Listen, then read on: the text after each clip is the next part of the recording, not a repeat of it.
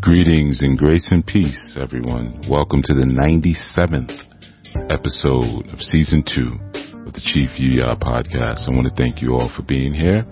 I'm thankful for this day, thankful for this moment, and for another opportunity to bring some nutritious information to you all. You know, I'm, I'm appreciative for that, that blessing within itself. So, um, I'm going to get right into what we're going to do.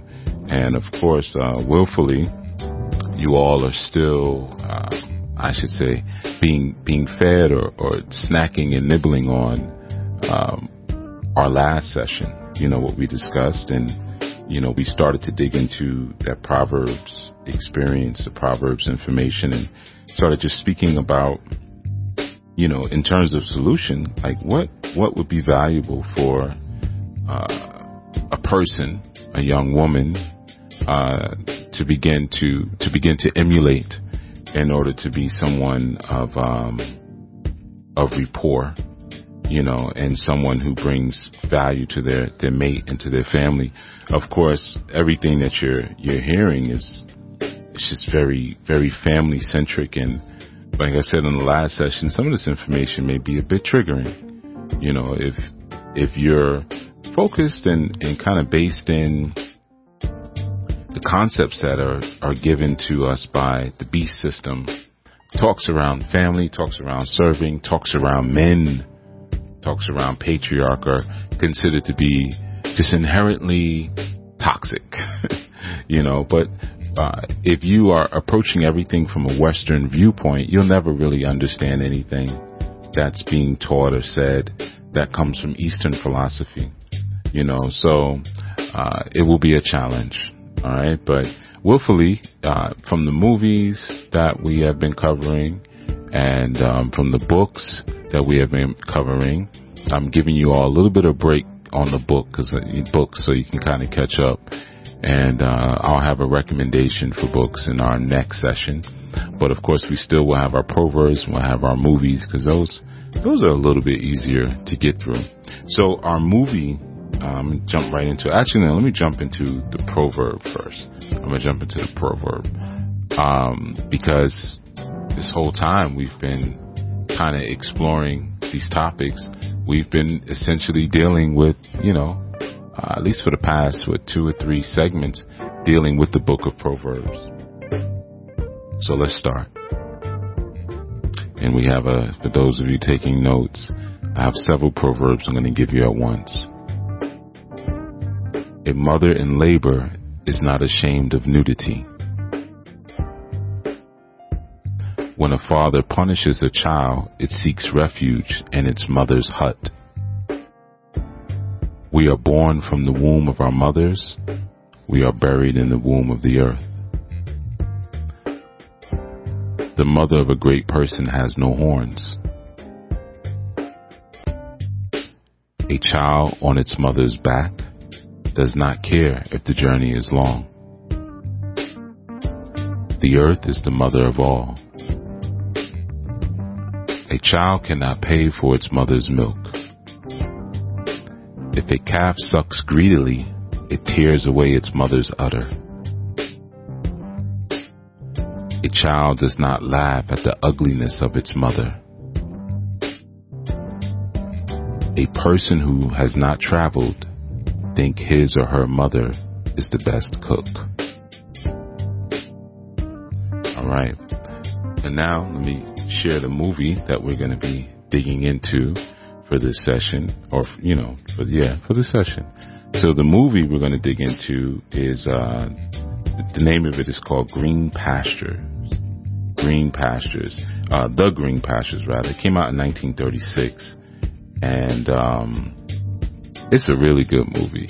You know, 1936, so you can imagine that the vibe may be a little different than what you're used to. But I'm telling you, it's a beautiful film. Um, I remember watching it many years ago. I can't even remember when, but it, it's something that's been in my family. You know, I, like I have a, a library, I have a media library, you know, and it's something that I've had in my library I don't know, man, since time immemorial, but just for a really long time, right? And it's and it's based on um, a book by the name of Old Man Adam and his and his children. and that was a book written by uh, Roark Bradford. And um, the thing about Green Pastures is, I think one of the things that makes it interesting is that the Green Pastures is a movie and it's based on uh, various biblical stories. And those biblical stories are all acted out, you know, by Negro, Negro actors. Okay. So, you, you know, again, you gotta remember this is, uh, this is 1936.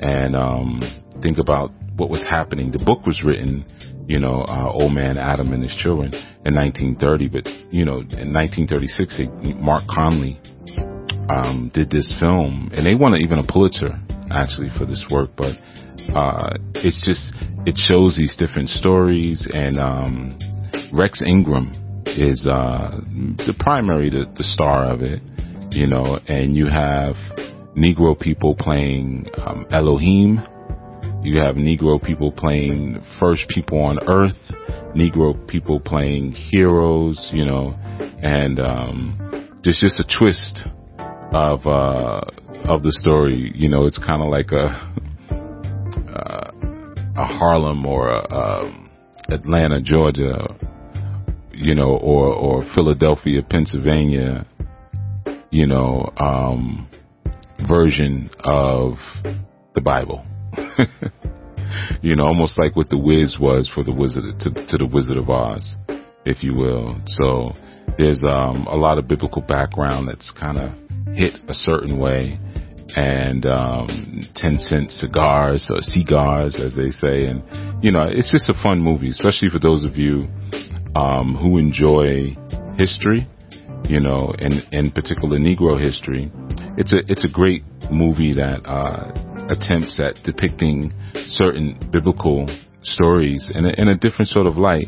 And when I say history, not necessarily biblical history, but just the history of, of um, what some may call black sim- cinema, you know, but um, it's a movie. Everyone there has a southern dialect, so it, it gives it a different kind of kind of you know kind of feeling kind of vibration and and I think it's great because it allows you to to picture and image things in a different way you know um it's a it's a film that I used to show my children they used to love it you know it's a black and white film so it doesn't have obviously all of the cinema the, the color and the and the excitement of a of a cartoon like a Prince of Egypt or anything like that but it's a fun film all right and of course, with everything that I'm sharing with you, there is a um, there's a deeper meaning.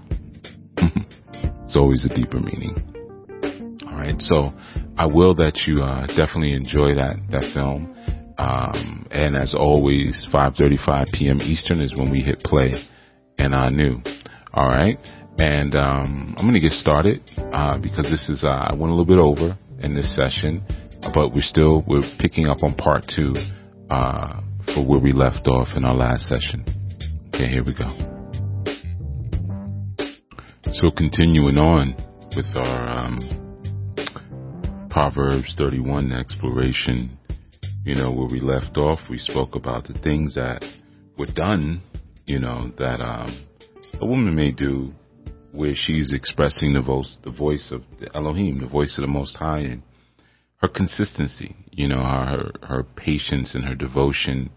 It's um it's long stand, standing, you know, and and whatever he's doing, uh, his reputation, his joy, you know, even his comfort is is her delight. You know, it's it's um it's what she looks to do and and the, or looks to fulfill with a with a lovingly sort of um, eagerness, if a, a, loving sort of eagerness.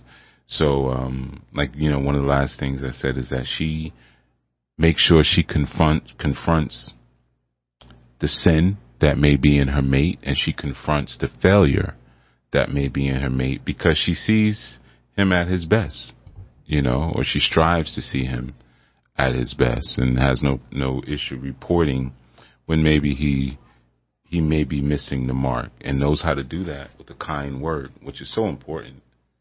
You know, that was one of the things that were that were mentioned, being able to do that. You know, this kind of takes us to um, Titus.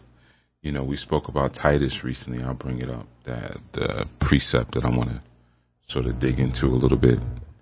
But um, when we're looking at just the, the concept or really the, the, the idea of love it, of loving, right? And you look at uh, Titus 2 and 4, that they may teach the young women to be sober, to love their husbands and to love their children. You know, that, that level of sobriety that's spoken about there, you know, love your husbands, to be sober first, and then to love your husbands and then to love your children. You know, such an important statement being made there in that, you know, this is not just about the way you make me feel. This is not just about the butterflies in my stomach or whatever thing we may come up with, you know, but it's, I am loving you with a divine sobriety. You know, I'm very clear on what this is. I'm very clear on how to love my, my husband. I'm very clear on how to love my children and primarily because I've been taught, right? You know, that's the Titus 2 4. So, um, going back to, of course, uh, Proverbs, if we go back to Proverbs and just keep working through it a little bit, right? One of the things that you'll find is that, um, it, it, we're looking at a situation where that every bit of what the Most High wants that man to be, that woman wants him to be. And every bit of uh, the spiritual person or the spiritual giant, even um, in every way, whether it's professional or you know it's spiritual or it's emotional, but she is seeking for him to be the best father, the best worker, the best husband, the best friend. You see, and in doing that, she's doing that for several reasons but she's she's progressing and she's making sure that her husband is respected as a result of that. If you go down to uh, verse 23, her husband is known in the gates when he sitteth among the elders of the land. You see? So her husband being known among the gates or within the gates is, you know, her husband has a reputation and he's known by everybody. You know, he's a he's a somebody, if you will, inside of the of the community. And just if you could imagine at that time, you know, we're working with a compound sort of setting up where there were these gates in these old cities. You know, cities were often gated off, you know, to help them to defend off attack. So um, the elders would have a certain area that they would gather daily. You know, you see this, of course, because we're talking about Hebraic culture. So obviously, you still see this among the he, the Hebrews today in West places like West Africa. You know, where the elders they sit. Maybe it's a certain tree or a certain courtyard, or a certain patio uh, within the the community where they always go to and where they congregate. Right. So they would go there and they would, you know, uh, adjudicate certain matters that were going on at that time. You know, they would have conflict resolutions, you know, where they would have hearings and things like that. And, um, they would, just, just different businesses, business of the city would be carried out. And, um, as those elders of the city, the mature men of that city sat, they also rendered judgment. You see, so you know, the husband having a good reputation among, we could say today, the politicians, the, the councilmen and women of, of the land, you know, but she, she helps to make sure his reputation is great among the leadership in the city, in the community.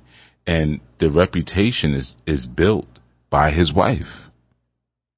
That's an important part. His reputation is built by his wife, so she's faithful in all the duties that she has to be faithful to, you know, as it pertains to her love of him.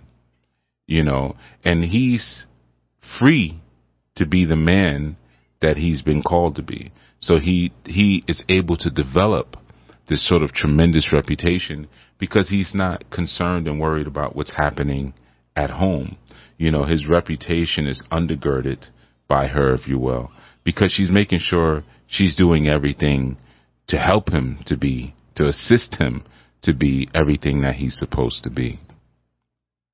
You know, and this can go to contributing to his spiritual development, um, contributing to his charity work, you know, um, and contributing to any issues, really being able to intuit or intelligently ask or look at some of the um, issues that may be in his life.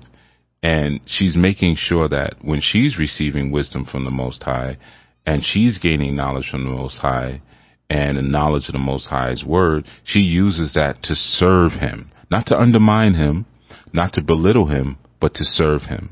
You know, so she's caring for so many things behind the scenes so that he's free to be everything that the Most High would want him to be.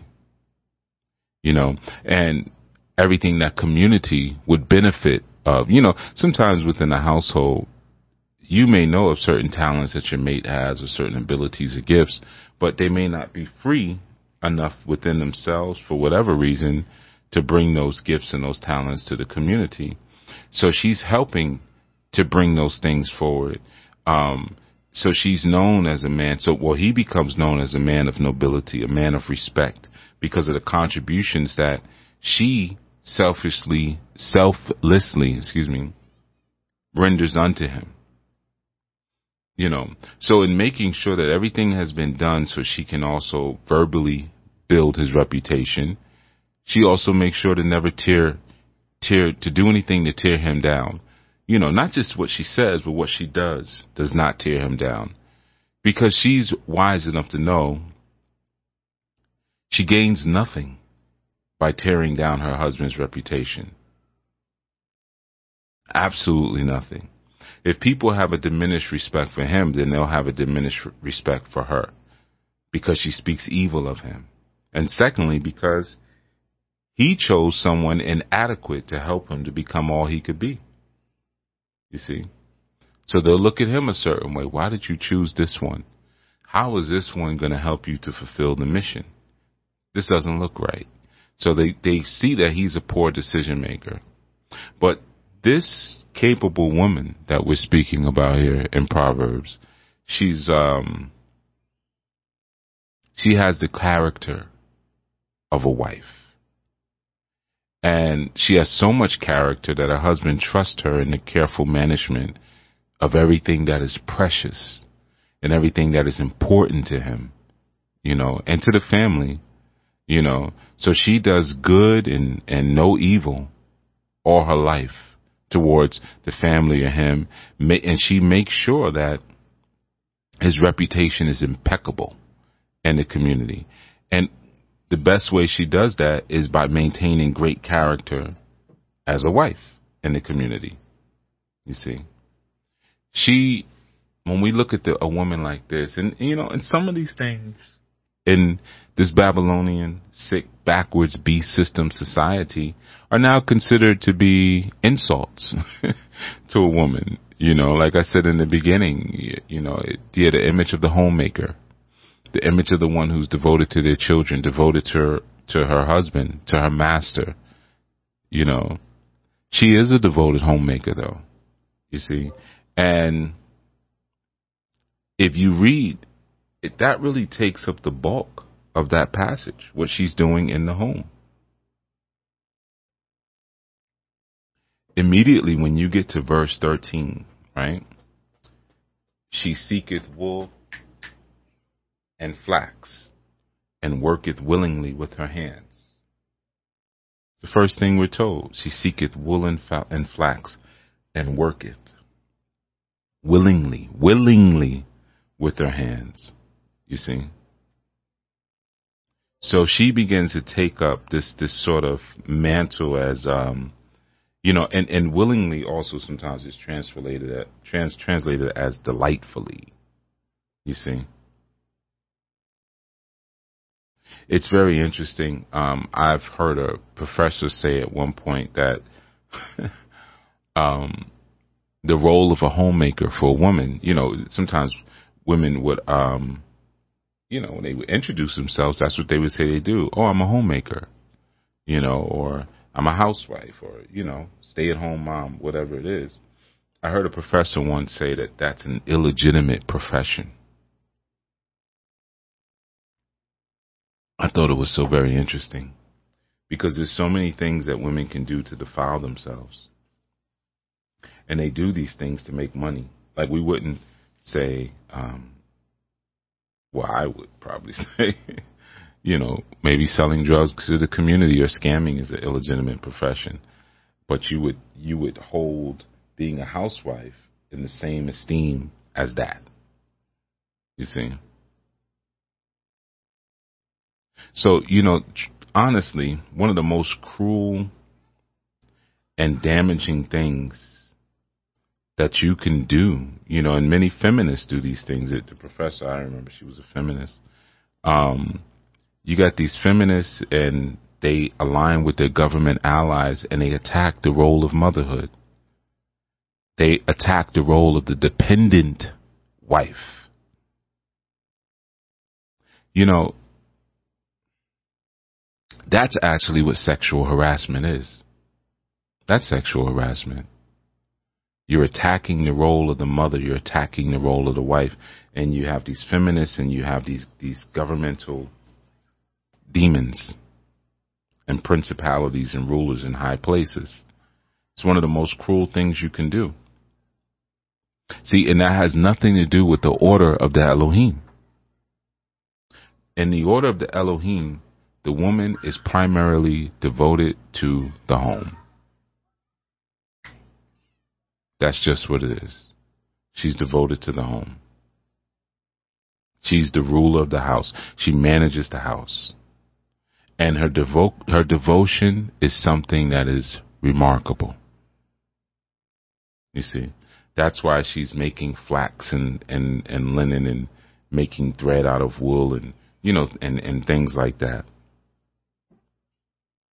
So when you look at it's it's an interesting transition when you look at um, verse 12. You go from verse 12 to verse 13, right? She will do him good and not evil all the days of her life. She seeketh wool and flax and worketh worketh um, willingly with the hands. This 12 is it sounds like a almost like a spiritual commandment. You know, if you look at it, you know, it's a very spiritual way to to sort of look at things. You know, she's being her husband's conscious. She's doing him good. She's never doing him evil. You know, all the days of her life are devoted to him and, and him being everything he can be. And she seeks out what his spiritual devotions are. What, what are his spiritual benefits? What are good for his spiritual welfare? You know, she wants to strengthen him. She wants to encourage him. She wants to comfort him. And that level of spiritual and divine devotion, it doesn't necessarily make her into some sort of spiritual hermit. You know, as we read, she's not um, a religious fanatic, if you will, pretending that you know laziness and and and irresponsibility is deeply spiritual. you know, while she just kind of ignores the duties of the home because, you know, I was meditating. I was listening to a podcast about Proverbs 31, you know. She's not necessarily even learning these things so she can become the, the resident theologian of the house and do nothing but study I've met so many people like that. Women who, you know, said, well, I don't have time for this or that or that. I'm in seminary or I devote a lot of my life to studying the Word of God. But your family is falling apart. That's not accurate according to the world. I mean, to the Word. When we, when it, when it says she looks for flax and wool, why? Because she purchases something that's bare she purchases something that's foundational and she spins it herself into thread. You know, she weaves it into the, the loom herself. You see, once it's in the in the fabric, she cuts it and makes something. And why does she do this? Because it's winter time, as we read. It gets so very interesting when it speaks about the winter time, because there's so many other implications in this passage about it you know, the cold. You know, she's full of energy with the things that she has to do in her home and whatever is required, she gets it done. And the needle and the spindle, they serve her family well. The loom serves her family well. Because as it says, she worked with her hands in delight. She's not complaining. She's not doing it begrudgingly. She finds joy in the labor of her home because she loves the people who she's doing it for. It's that love that drives her to do more. You see, she's active after the pleasures of her heart. The pleasures of her heart are her family.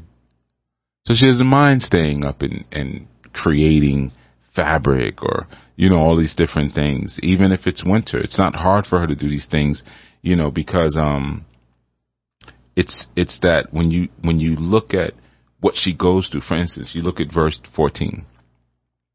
She is like the merchant ships. She bringeth her food from afar. Now, I know. I mean, I, said, I know some men like this, but not too many. I know a lot of women like this.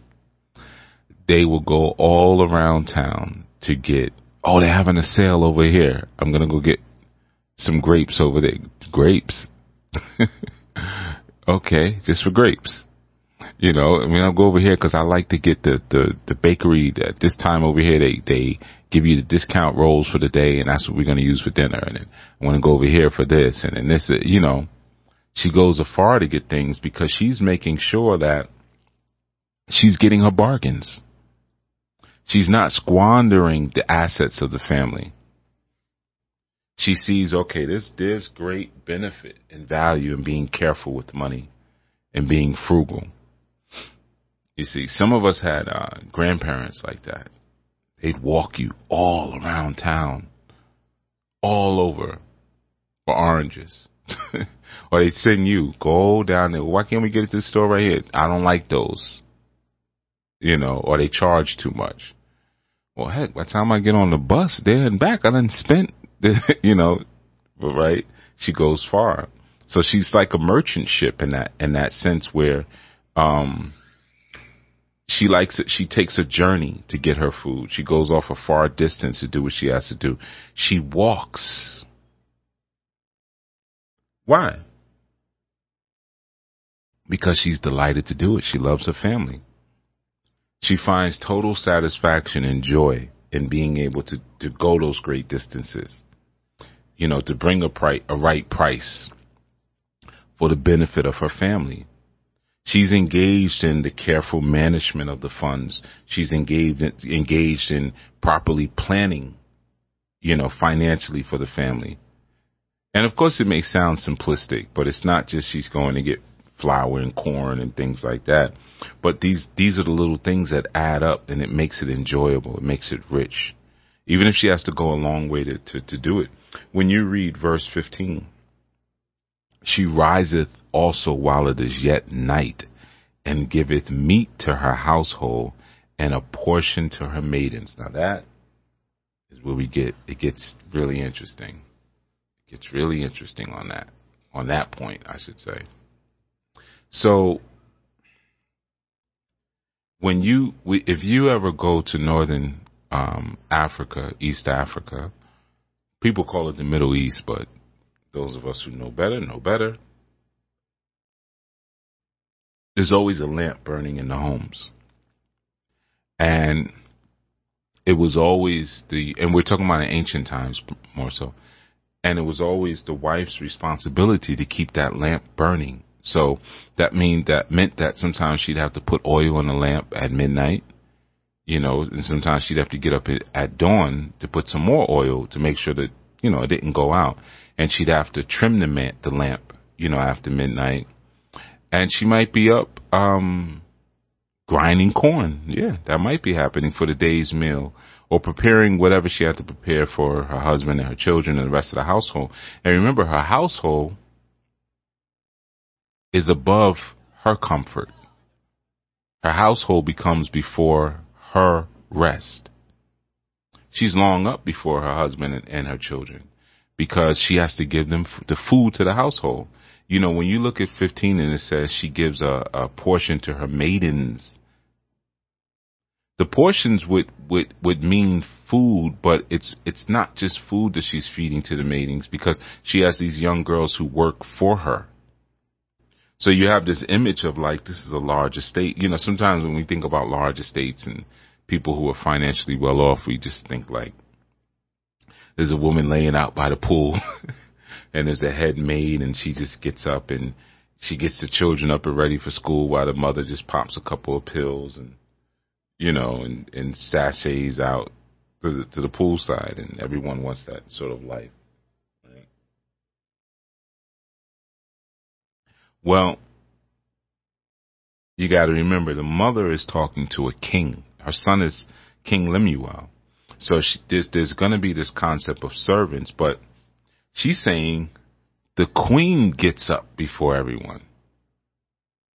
She's not lazy. She works. And when you look at the word portions, when it says she gives portions to her, maid, her maidens in the, the Greek Testament, that word is, is erga. Erga means labor or work. So what's happening is that she gets up super early and then assigns today's task to all of the the women who work under her. You see? So th- that takes a level of organization, obviously. So she makes sure that the tasks are, are for the day here. You know what this is, you gotta do, This, you gotta do that. The food is prepared for all those who are gonna assist. She is truly managing that house. When we look at verse 16, she considereth the field and buyeth it with the fruit of her hands. She planteth a vineyard. I always love that, that passage. That's now where we get into the entrepreneurial spirit, right? She knows a field that's for sale. And she thinks about it. She she deliberates, contemplates. She assesses the price and the value and then she how how that benefit could be brought to her family. Not to her own private bank account, you know, his money is ours and my money is mine. You know, well, a real man would handle the bulk of the bill. You know, we, we hear all of that foolishness. She's constantly, her excitement is the benefit of the family. You see? She knows it's appropriate to be entrepreneurial. And there's an independence in this because she considers it. She thinks it through. She makes the purchase. You might say, well, where'd she get the money to do these things? Says she purchased it, if you read it. So that means she must have had enough earnings to be able to purchase a vineyard and the things that she did that or that she does. Right? She had to be enterprising when she came into the relationship. When you go to uh, verse 24, she maketh fine linen and selleth it and delivereth girdles unto the merchant. She's not, she's an entrepreneurial person. You see? She's supplying those girdles. Those are like the belts or different sashes and things that you would see. She supplies those things. You see? She's got a little uh, cottage industry going, if you will. And we might look at it and say, well, how can she be creative and work at the same time? You know, doesn't the the work or the necessity for making money get in the way of her creativity? You know, and things like that. She's working with mer- merchants. She's got import export activity happening. She's working with tradesmen, and from that money that she's getting, she's garnered that out into an enterprise. She's saving. She knows how to save her money. She knows how to invest her money. She's not overindulging. I got to treat myself. Let me spend half of what I've earned. But she's always securing the future for the benefit of her family. And when she comes to that realization, okay, I have enough now, she buys a field. She plants a vineyard. Now everyone uh, benefits again wise investments. So she's not just building this nest egg for a rainy day or in case this man leaves me or in case I want to leave this man. Or in case the children ask me for something that he doesn't want to buy, I can go into my bra and say, here, well, don't tell your father. You see? You read verse 17, she girdeth her loins with strength and strengtheneth her arms. You know, that's not just saying, you know, she's doing hammer curls in the gym and, you know, uh, plate curls and, you know, tricep pull downs and diamond push ups. I mean, she may be doing those things too, but she girds herself with strength and makes her arms strong. She's not a soft person. She's strong. And the things that have made her strong, and when I say I'm not talking about her muscularity, it's because of her effort. She's a strong woman. She's not curated, you know, and, and she, she has this resi- this, this strength as a result of doing these daily tasks. She becomes strong. That's why she can do so much. You've also, you, some of you have heard me speak about Proverbs 31. I say the capable woman, woman. She has strong physical constitution. She works on a spindle. You look at uh, verse 19. She layeth her hands to the spindle, and her hands hold the distaff. She can work with her hands. Verse 13 told us she could work with her hands with in delight. She makes linen garments. Verse 22, um, she maketh co- herself coverings of tapestry. Her clothing is silk and purple. This is a strong woman. You see, this is not someone who has looked to find a man who she could retire on. Ooh, I'm 24, I'm 25, I'm tired of working. I just want to lay back and have babies now and spend my, my husband's money. Or you get this, this one. I just make a peaceful home. I just make sure the home is clean and the babies are fed and, you know, and everybody's to bed by the time I, that's so easy. It's so easy. You only get these simp males sometimes say, I would never swap with my wife, man. Her is, her job is harder. No, it's not. She could do her job all day, literally in what she woke up in. That's it. That's easy. You, uh, even if she's homeschooling, so you're just homeschooling with your children in your own relaxed environment all day, eating what you want to eat. You know, that, no, that's easier than going out in the world and having to deal with the harshness of the world. It's far easier. And here's the thing, it's not enough. Proverbs 31 tells you that that's, that's nothing. This woman is handling, is handling a staff. She's a queen. Why don't she just say, well, y'all do it. You guys do it for me. Let my maid servants do it. She's over there making food and making linen and making tapestry and she has workers. When you read verse 18, she perceiveth her, that her merchandise is good her candle goeth not out by night. Now you think about that. She's again doing everything that's for the that's beneficial for her family, of course. So, you know, her candle's not going to go out. She's working hard. But there's a, there's another important aspect to this, really important. She's motivated by the goodness of her effort. She lives for her family. She's spurred forward by that inherent good goodness of of what she's able to do in the lives of the people who she loves. You know, the, the, the family is, is not necessarily organized in a way where everyone has to attend to her. She's not the queen on this pedestal in the family and everyone bows and serves her, but she's, she's committed to giving herself completely away for the goodness of everyone else. And in order to accomplish all that's in her heart. Her lamp doesn't go out at night. We're talking about wintertime, even. You think about how deep that is.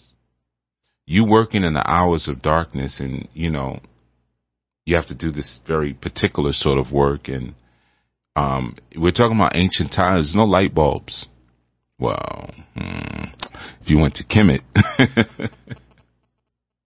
but she's working by the light of an oil lamp, right? So how warm is it at night? She's not under the covers with her with her husband, or maybe she sleeps in a bed by herself. So back then, what they would do is they would warm rooms or spaces. They take a, a pan of hot coals and put them in the middle of the room to keep the the room warm. You see. But that's how devoted she is to the needs of her family. Now, some would say, well, why doesn't the husband just make enough money or whatever so they don't need any of that? Well, this is a king. He's ruling the entire country. He has money. But she's also joyful about her investment and her part. Not so she could say, well, I don't need you. I got my own money because it's going right back into the family. You see.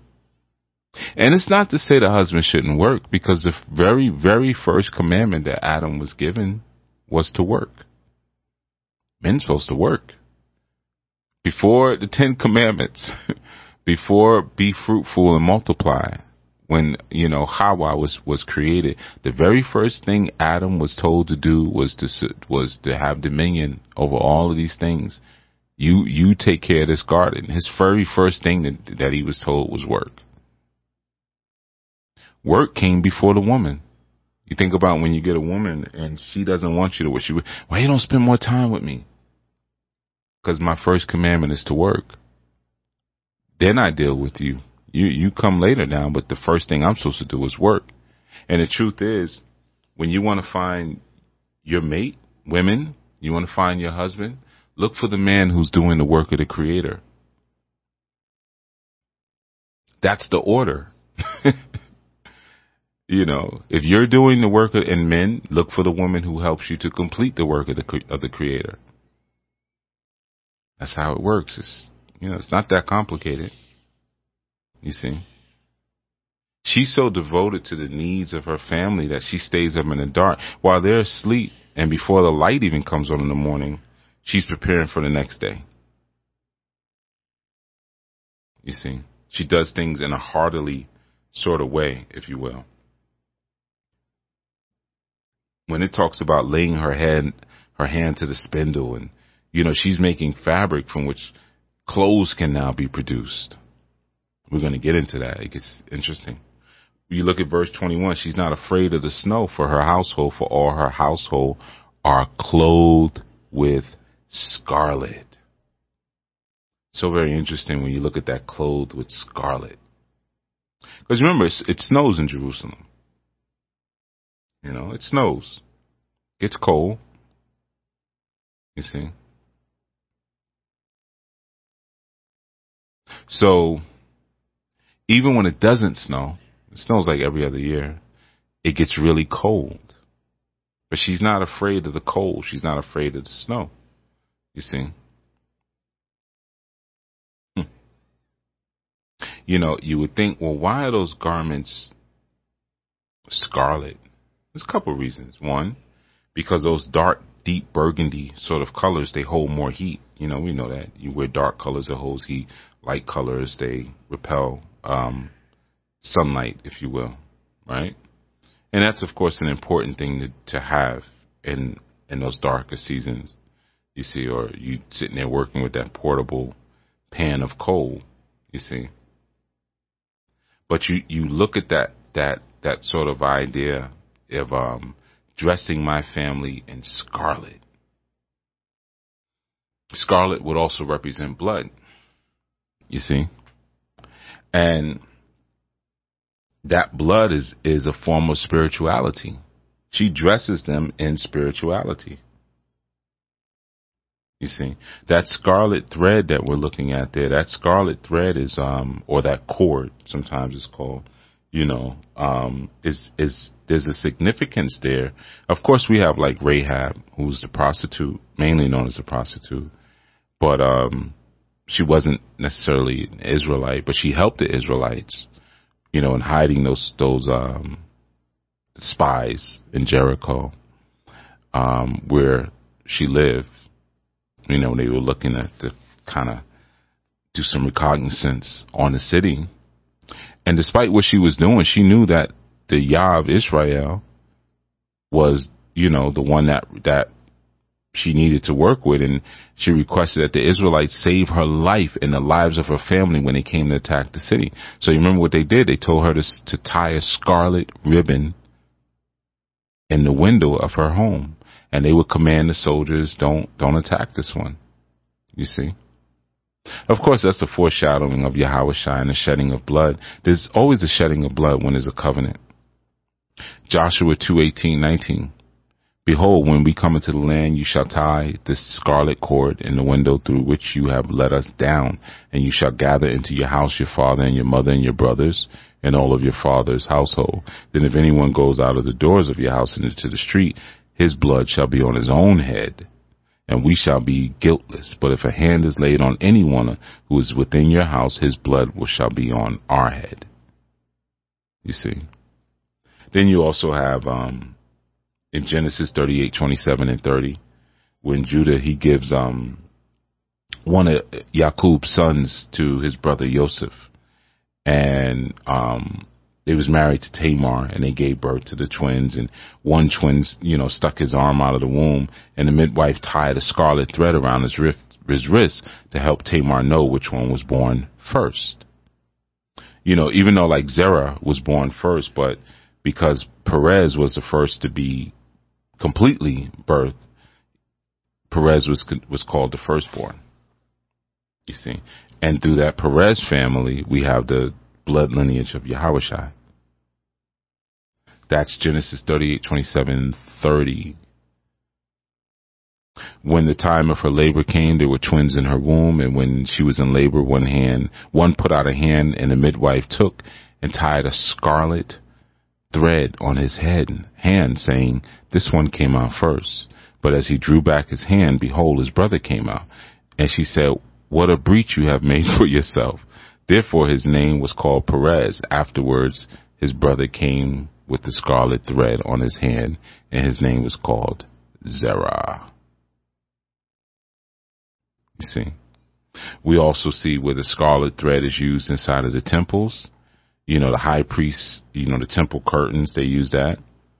You see, and there were other colors used, but we know scarlet was used. We see that in Exodus 26 and 1. Moreover, you shall make the tabernacle with ten curtains of fine twined linen and blue and purple. And scarlet yarns, you shall make them with cherubim skillfully worked into them. you see, so we, we have in these examples, scarlet is, is blood. Scarlet is, is covenant. You see. I, I think the tree, I mean, obviously we know it was the ox in the Garden of, of Eden. But if there was any fruit that they were eating to symbolize anything, it would have most likely been a pomegranate. Think about the color of a pomegranate. You see? See, it was when you read Hebrews 9 and 22, when man had tried to cover himself, his sin, he used fig leaves. But without the shedding of blood, there is no remission of disobedience or dis- remission of sin. So without the shedding of blood, there's no covering. You see? Now you think about that even in a marriage. You think about the spiritual applications there. You know, Proverbs 31 is addressing this home and family. You know, the, the, the, the cold weather is not going to catch my, my family, you know, off guard, if you will. You see? And that term of scarlet wool, it represents the blood that's shed to cleanse you, to cover you, clothed in scarlet. You see? And that spiritual winter that some of us experience could refer to having that fear and, and, and having spiritual droughts, having temptations, having trials, being um, feeling separate from the Creator, feeling separate from the love of the Most High. You see. But even with that condition being present, there's still this covering. You see, in that scarlet thread. I don't want to even talk about all of the um, nations in South Africa that dig into the the the, the scarlet. You know the the Hebrews, you know. So with that in Proverbs 31, there's no distinction from the people who are under her care. Her children, her servants, her husbands, everybody's clothed in scarlet. Everybody's clothed the same way in, in scarlet. You see? Because the color, yes, the dark colors, they will hold heat, but it doesn't necessarily signify that it's about warmth. It's applied that they're wearing wool garments, and the wool is the warmth, right? So that scarlet is, which was also a rare color at that time, it was considered to be like high class, if you will, to have that scarlet. But it lets them know that even though this may be a spiritual winter, this is a spiritual household. You see. Now, again, this is all theory. I don't know. I wasn't there, but there are different ways that you can interpret it. I'm just giving you one way that you could possibly look at it. You know, when you see that sort of scarlet, that brilliant red color, and how we may be sort of uh, dressed and clothed in scarlet, also shows that we are children of a king. We're a royal family. You see, she doesn't have any fear when she faces the winters in their lives because they're cared for by the Most High. You see, you read um, Jan or John one twelve. Yet to all who did receive him, to those who believed in his name, he gave them the right to become the children of Elohim. You see, so like you think about how to like she's preparing her her family to weather the storm. She's preparing her family to face hardships. You see. When you think about the winter, the winter is the changing of seasons, right? And it's a time frame where without some form of indoor heating, it can be a huge, you know, sort of crisis for a family. It's a time when we can't farm the vegetation is gone. You know, the vegetation has died, if you will. But she's prepared all the people, the occupants in her household for the cold. So if we have a fireplace, we already got the wood. We're good. We we have rock salt. We got shovels. You know, we have all our gloves and our scarves and our hats and all these different things. We have nice hearty stews and warm meals that you know kind of warm us and the teas and and and the cacao. you know, and things like that. We can make our hot our hot cacao. You know, um, so she's making sure that her family is under her protection, her spiritual protection, her servants, her workers, maybe even the animals, the livestock that was her master's possession, who she was being charged to rule over. And I think it's an important thing when you think about motherhood because how are you preparing your children to be successful in the world? How are you preparing them to make sure that you know sometimes you make sure oh we they have the right schools they have you know but uh, do, are they in good schools? Are they are they receiving good education by good people? Do they have good people as friends? You see? Sometimes we're focusing on the wrong things. Or they got cool friends or friends who have influence. They go to the best schools. They wear the best clothes. And we're not focused on you know, sometimes those things run us, they, they run us ragged. We get on that hamster wheel to deliver those things, but we're not focused on the things of the Most High. We're focused on the things of the world. You see? Instead of, of giving your children what they need, not necessarily what they want or what you want, but give them what they need and, and, and need and make a focus on seed planting. That same day, right? We read Matthew 13, 1 through 9. That same day, Yahushua went out of the house and sat by the lake. Such large crowds gathered around him. And he got into a boat and sat in it, while all the people stood on the shore. And he told them many things in parables, saying, A farmer went out to sow his seed. As he was scattering the seed, some fell along the path, and the birds came and ate it up. Some fell on rocky places where it did not have much soil, it sprang up quickly because the soil was shallow. But when the sun came up, the plants were scorched, and they withered because they had no root. Other seed fell among thorns, which grew up and choked the plants. Still other seed fell on good soil, where it produced a crop, a hundred sixty or thirty times what was sown. Whoever has ears, let him hear. Yahweh has so many, like, had bars like so many quotables. You see, and it's not to say that education and nice things are, are bad. You know, uh, they're bad if you can't afford them. You know, and you're doing so at the expense of kind of, um, your own liberty. But if you're doing so, you know, at the expense of raising disciples of a king, then that's okay. You see? So with that, I'm going to pause. This is our part two. We're going to dig into this some more um, in part three. And willfully, what I just shared, you know, I'm taking it very slow in this Proverbs 31. You know, just even just looking at the spiritual responsibilities of the capable woman and what she brings. You know, the energy that she's described as having, her resources, how she uses her resources wisely. She takes certain initiative She's not just sitting around saying, well, I asked you a while ago about this field and you never got back to me. So I don't know. I just, I don't know. I was waiting for you to get back to me. She's working really hard at being productive. And I'm telling you, as a man, there's nothing more gratifying than a productive woman. You speak to her and she's like, Oh, I took care of this already. I took care of it. What? Get over here. she's preparing, you know, like some of us, we prepare for winter, we winterize our homes, but do we prepare spiritually? You see, that virtuous or that capable woman, she's prepared for the winter, the spiritual winter, by seeing that she'll clothe her family in faith.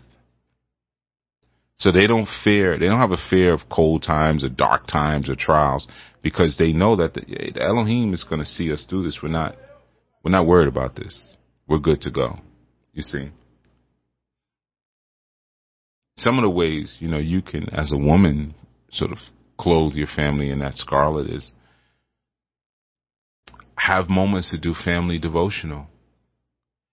It may feel corny at first, like, okay, we're gonna sing some songs. we're gonna we're gonna read some script because sometimes people just focus on study all the time. It makes you a robot. You got to study, but you got to be balanced too. Where's the spirit? Let's dance, let's drum, let's sing. You see? Let's speak about a meal after we had it. You don't have to pray before your meals, but man, that was that was good. That squash was good, man. I thank the creator for that squash or for that zucchini. And, you know, there's moments for that, you know. There's so much benefit in that. Obviously having communion with your your family and your your master at bedtime. Your master may be busy doing. Hey, would you mind, master, if we can just have a? You might, you guys may call it prayer, but in ANU we don't really pray. We we commune and we affirm. Can we have family communion before I put the children to sleep? You know, let your family see you speaking to the Most High, or or reading your doctrine, your scriptures. You see things like this, man, you you you take a calabash. I used to do this with the children. Take a calabash, and every time they're thankful about something, you they would write it out and put it in the calabash. And then you know we'd read them together. It could be the littlest things, like you know, I'm thankful for. a lot of time, I'm thinking about one of the youth. He was always thankful for food. I thank you for this food that mommy made. I thank you for the raw cheesecake that mommy made. like, all right, well, at least, you know, at least it's something. Well, you know, it's something, you know. Um, but you, you start to make the Most High a regular topic of conversation in the home. You see. That's an important thing. That's a, that's a way that you can help to clothe your family. All right, and we'll get into some more techniques and get into this more before, you know, we're only at part two. All right. But I trust and I will that you all really are getting something and got something out of this. Um, I'm gonna skip some things because I went over, but this is important. We can get to the books and all of that um, later, and the questions. Um, I, I, didn't forget you guys who sent sent things in, but I'm preparing you for the winter, and I know it's hot. It's August, well, it's July, Hotter than July, right? Oh, one of my favorite projects when I was younger. I used to listen to that in and out. Stevie Wonder, Hotter Than July, Master Blaster, Jammin', Ain't Gonna Stand For It, Rocket Love, you know. Um, wait, wait, was Rocket Love on that one or uh, Musiquarium? Oh, I might have, I might have got a little shabby here, my Stevie Wonder, but nonetheless, man. Um, you know, we're preparing, man. Yeah, it's hot right now. Yeah, man, it's beautiful out, man. The sisters look gorgeous. The brothers are outside working out. You know, you know what I mean? Everybody looks great. But winter comes. Comes every year. Drought, famine, hard times, trials and tribulations, people testing me. You know, I'm in the, I'm in the line and I gotta get back to work. I'm on my lunch break and somebody cut me or this woman is acting like she don't want to serve me or this guy or whatever, you know. That might be a trial for you. So nonetheless, man, you know, definitely I, I will that you apply these things, you learn these things, and we'll go even deeper. We're going to go so deep that you're going to be strong and girded in, a, in the greatest way for the winter that comes. Um, speaking about being prepared and being strengthened, our retreat is coming up again. Um, be sure if you haven't signed up, you sign up. And um, we're going to do more of it. More of it. I know uh, some people have already expressed that they'll be coming to the, the next the winter retreat. You know, every three months we have these moments where we can get together and um, commune with each other. But uh, this one in New Orleans is going to be great because we have uh, some beautiful activities we'll get into.